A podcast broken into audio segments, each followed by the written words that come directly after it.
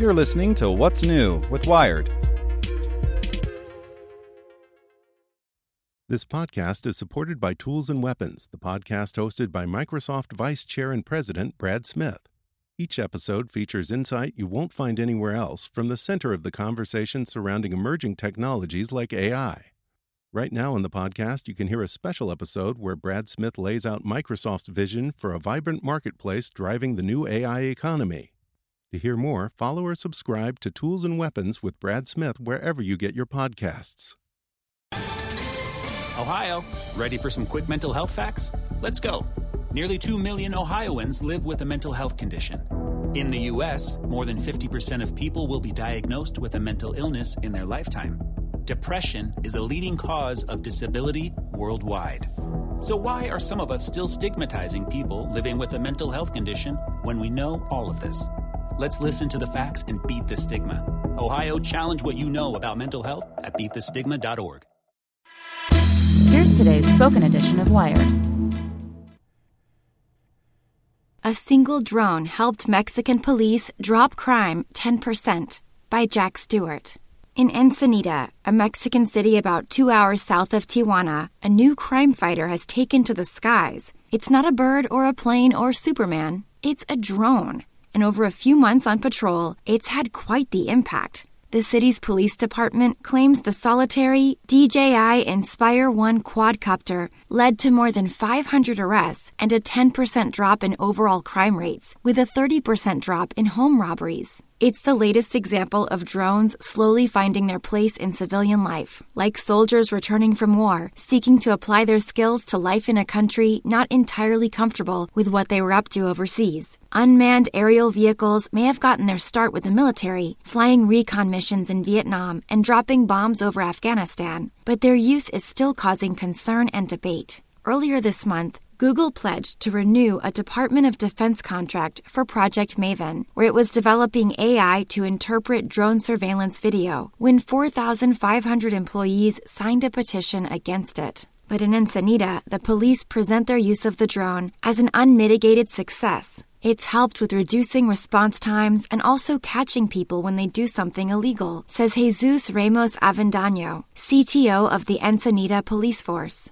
Over four months, Avendaño's department flew an average of 25 missions a day, more than 1,600 total, deciding where to fly based on 911 call volumes. Operating from a local control room, the police used software developed by California based CAPE, which automates much of the flying process, including takeoffs and landings. Any authorized officer can grab a feed of the video streaming off the drone from their desk or while out in the field. CAPE CEO Chris Rittler says fewer than a dozen quadcopter style drones could give a city like Ensenada, population 522,000, complete coverage. The most common use case is in response to an emergency call, when the drone can be redirected from a flight it's already on, he says. The aircraft can reach a location before officers get there by road and give them eyes on what's going on. That sort of rapid response is a big deal in police work. Thieves have a clock in their head from when they break a window to when the police arrive, Rittler says. What the drone has done is dramatically decrease that time window.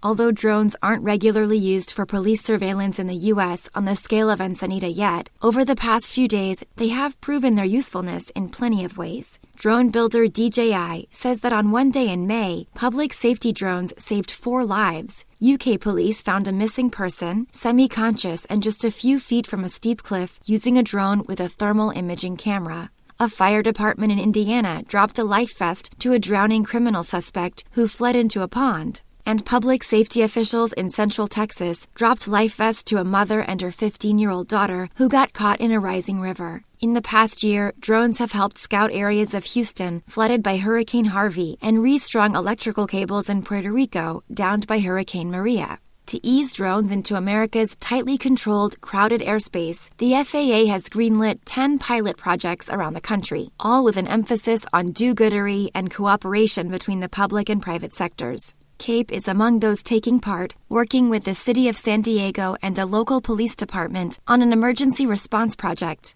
The details are still in flux, but police say they plan to use drones to do things like assess the extent of a freeway pileup, not surveil suspected criminals.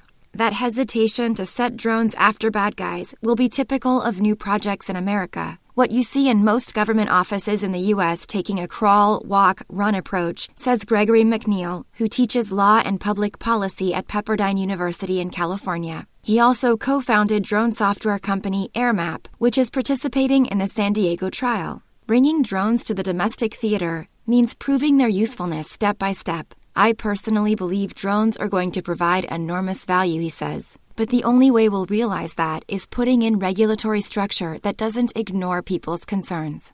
Along with public safety and being a nuisance, those concerns include protecting privacy. Compared to obvious helicopters and fixed in place CCTV cameras, drones are a potent tool for surveillance. They can go almost anywhere up to windows, over fences, under tree canopies. Drone operators have a potential model in body cameras worn by cops who enter private property and work in sensitive situations. Police forces using the tech have created policies that attempt to balance privacy and public accountability. Failing to make the people using these little aircraft accountable could spoil the potential to do a lot of good, like the work claimed by the Ensenada police. But if a single quadcopter can really lower crime rates by 10%, it's worth making sure everyone's happy to see one appear minutes after they dial 911. Except, of course, the crooks. Hope you enjoyed this spoken edition of Wired News. And if you'd like more, search for Wired Science and Wired Business. Hey guys, it is Ryan. I'm not sure if you know this about me, but I'm a bit of a fun fanatic when I can. I like to work, but I like fun too. It's a thing. And now the truth is out there. I can tell you about my favorite place to have fun Chumba Casino. They have hundreds of social casino style games to choose from, with new games released each week. You can play for free anytime, anywhere. And each day brings a new chance to collect daily bonuses. So join me in the fun. Sign up now at chumbacasino.com. No purchase necessary. Group. Void were prohibited by law. See terms and conditions. 18 plus.